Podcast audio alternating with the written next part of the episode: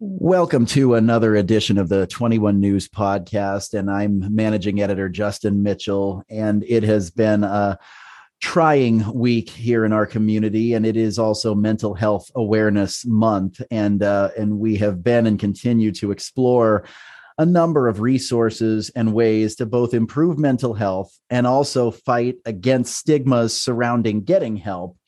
And with us today is Dr. Kia-Rai Prewitt, a psychologist with Cleveland Clinic's Center for Adult Behavioral Health. Doctor, thank you for being with us. Thank you for inviting me. So, Dr. Prewitt, uh, mental wellness is not really a one size fits all sort of a thing, is it? I mean, different things work differently for different people. So, I want to start with just some ways that people can proactively care for their own well being and how do they find what will work for them? Mm-hmm. That's a great question. Um, so I look at addressing your mental well-being as a form of self-care, and I like to tell my patients that self-care is not optional. Um, so the same way that we prioritize um, our physical health um, is the same way that I feel folks should approach their mental health.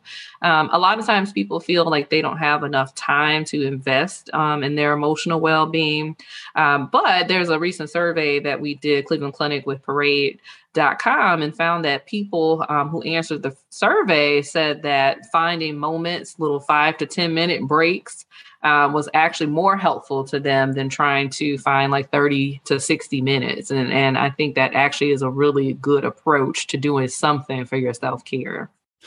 Now it's it's Mother's Day this weekend, and that study you mentioned found that mothers are among the in the most need of those kind of regular mental health mm-hmm. breaks. Mm-hmm. Can you mm-hmm. talk about that? What are the unique pressures mothers face, and how can they balance it all and still mm-hmm. take care of themselves? Sure. So, as a mom myself, um, I have learned that we actually cannot balance it all as much as um, you know. A lot of us like to put on our superwoman capes and and you know trying to. And sometimes that's actually what we have to do. We keep our heads down and and we get done what needs to be done. But that's not sustainable. You know, all of us need help at some point, and it would be great um, if someone recognized when we needed help and jumped in. You know, to take a load off. But sometimes that doesn't happen. And so I think it's really important um, for women who are managing multiple roles to ask for help when needed um, and maybe let go of perfection if so, if that's something that um, is kind of driving the desire to take care of so many different responsibilities all at once so it really is just about eh, remembering that you're a priority too mm-hmm. that everybody you, you do mm-hmm. everything for everybody else mm-hmm. and mm-hmm that's great and you are mm-hmm. you are wearing that cape you are doing all of that but if yeah. if that cape starts to weigh you down yeah exactly then it's uh, you're not doing then you're not you're not helping yourself then you're not helping right. anybody i mean right. Mm-hmm. It, and that's a good point. So that's what I tell people too. Like a lot of women um, are fulfilling multiple roles as caregivers, and it may not be kids they're caring for. They might be caring for aging parents um, or both. And so that can feel really overwhelming. And if you're also trying to work a full time job and uh, maybe you're active in other organizations, so it's definitely a lot of responsibilities to keep up with. And so, um, but I tell people like you can't show up um, and be the person that you would like to be if you're not engaging in self care. Um, and I think that's especially important for caregivers. Like you can't care adequately for the person um, if you're not taking care of yourself as well. Now, I'm I'm gonna shift a little bit here. You know, mm-hmm. we're talking about we're talking about mental health and mm-hmm. we're talking about ways to to care for ourselves in day-to-day life. Mm-hmm. But yesterday we had something almost unthinkable happen in in mm-hmm. Lowellville where we had a young person shoot themselves in front of other mm-hmm. young people mm-hmm. obviously there are layers of of mental health concerns there for both what that young person must have been going through and what the rest of that community mm-hmm. is now going through also mm-hmm. Mm-hmm. um and so i'd like to talk a little bit about families in that community whether their children witnessed anything or even in surrounding communities how, how can they get through that that kind of a trauma what do mm-hmm. parents and children need in a situation like that? Mm-hmm, for sure. Um, well, first, I just want to acknowledge the young student, um, and and my thoughts um, and prayers go out um, to that student's family and and those who knew them. Um, but you're right, like this is a trauma um, for everyone involved, you know, whether they knew that student or witnessed what happened or heard about what happened. Um, and so to be supportive, um, one, I think just acknowledging the grief and sadness um, and fear uh, that this may have caused. You know, so being able to to recognize the emotions that you may be experiencing and validating those emotions as normal reactions uh, to what occurred. Um, also, in times like this, um, people have a lot of questions. Um, our brains, you know, naturally want to make sense of things, um, traumatic situations, and something like this really doesn't make sense. So we kind of try and come up with our own answers for things. And um, oftentimes people ask, like, maybe if I would have done this, then maybe this wouldn't have happened, or um, why did this happen, or how did this happen? And I think rather than trying to immediately answer those questions, I think really just just really being supportive of one another um, and caring for one another is, is really the most important thing we can do right now particularly for parents speaking to their young children mm-hmm. um, there's a i'm sure there's a balance that needs to be struck somehow between giving mm-hmm. them their own space mm-hmm. but i also know that we've spoken to some mental health professionals who say you know yes but mm-hmm. not until you've had kind of a potentially uncomfortable discussion with them mm-hmm. you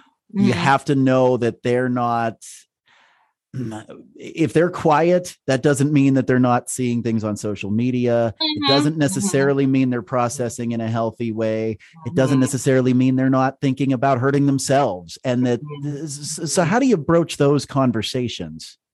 Yeah, I, I think especially depending on the age, right? So I think, you know, having a discussion that's developmentally appropriate, right? So for the younger kids, they may or may not know as much about what happened, but for the older ones, you know, I think um, pretending like something like this didn't happen is not going to be helpful. So I think just bringing it to, um, you know, the child's attention and saying, hey, you know, this awful thing happened. I just want to check in on you and just see how you're feeling. So I think approaching it with an open ended question um, you know i'm checking in just want to see if you're okay if if you want to talk about something um, and if they are quiet you know i think because they may not be ready to talk. Right. Um, and I think because they're probably still trying to process what happened, especially for the ones that witnessed this. And so um, I think just letting them know, you know, like, I love you. I'm here when you want to talk. Um, you know, just know if anything's bothering you, um, you can tell me. I'm not going to judge you. Um, so I think letting them know that you are willing to listen um, and try to understand and and that you're available to be there i think is also important now for the parents because mm-hmm. you know i'll tell you i don't have kids in that district mm-hmm. but i've mm-hmm. got kids right i mean my oldest is almost 20 my youngest mm-hmm. is not mm-hmm. even quite seven yet mm-hmm. and i've been doing news a long time and there's a detachment that comes with doing news because there's so much you process mm-hmm. that you just you know you have yeah. to kind of keep going yeah. Yeah. and then every now and then there's a story that you can't you're, you're you can't detach from it's mm-hmm. just it's mm-hmm. something that's going to affect everybody it's going to affect mm-hmm. a community and so parents particularly of students in that district mm-hmm. have to care about themselves too so as they're caring for their kids mm-hmm. what do they need to remember so that they can you know like we talked earlier in this conversation about you know what you need when you need to care for yourself in order to be able to care for others mm-hmm. Mm-hmm. so they need to do something herculean and superhuman right now in being there for their children yeah. what do they need to be doing for themselves mm-hmm. sure I think being patient with themselves because sometimes I think in situations like this, parents might feel like they have to get it right or they have to be perfect in addressing the situation. And I think re- reminding yourself that you're a human being just like your kids. And so you're not going to have all the answers. And so I think, you know, having self compassion and, and being kind to yourself for not knowing, you might not know the right things to say or the right things to do. And I think that's totally appropriate. And so rather than judging yourself for maybe not feeling like you have all the answers. I think just being kind to yourself in those moments can be really helpful. Um, and it's something you may even want to model for your kids as you're having this conversation. You know, you may want to share with them, like, I'm still trying to process this. Like, this was really scary for me. Um, I can only imagine what it's like for you, um, especially if this, this, this is a peer, you know, around your age. So I, I think just being human um, mm-hmm. and showing your kids that um, you also experience vulnerability is also another healthy way to, to deal with this type of trauma because we don't grow up thinking of our parents as human. You know, you look back no, and don't. you realize you remember moments from when your par- when your mm-hmm. parents were the mm-hmm. age you are now mm-hmm. at any point, and you go, "Oh man, if they." Mm-hmm. I don't know anything. They didn't, you know, they they're just doing yeah. the best they can. Yeah, exactly.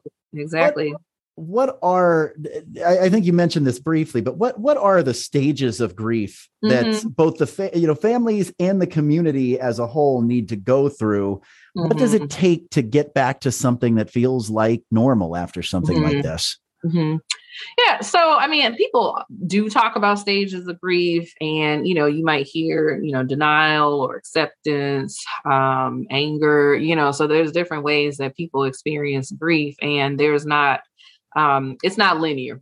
And so uh, I think people are probably just in disbelief right now. Um, this just happened. Um, I think people are still trying to recover and wrap their minds around what just happened. And so um, I think it's going to take time, you know, for the community to heal, and it's not going to look the same for everyone. Um, so some people may be very um, verbal about what they're feeling or what they're thinking, whereas others might be more quiet.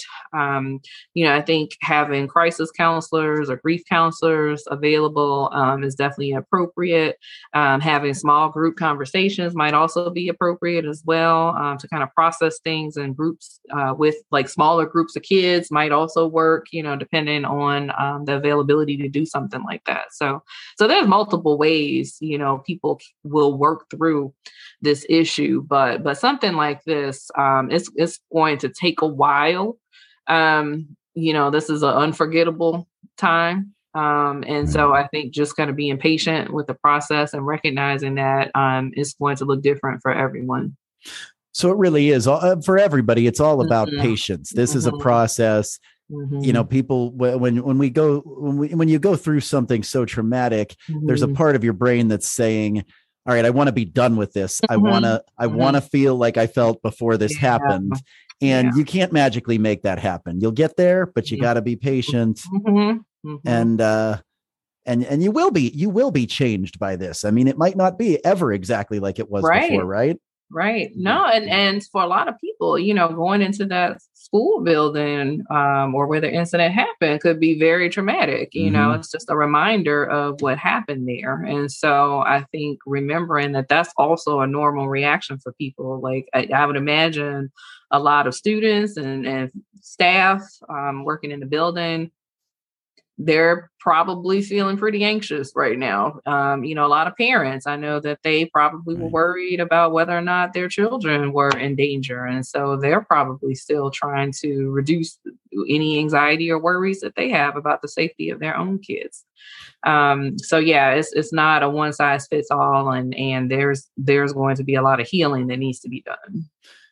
Absolutely. Well, uh, Dr. Prewitt, I appreciate your time. Thank you very much, and and thank you for for being uh, flexible on the topic here in yes. light of in mm-hmm. light of this week's events. I, I really appreciate sure. it. You're thank welcome. you. Thank you. Thank you very much. Bye bye. Bye.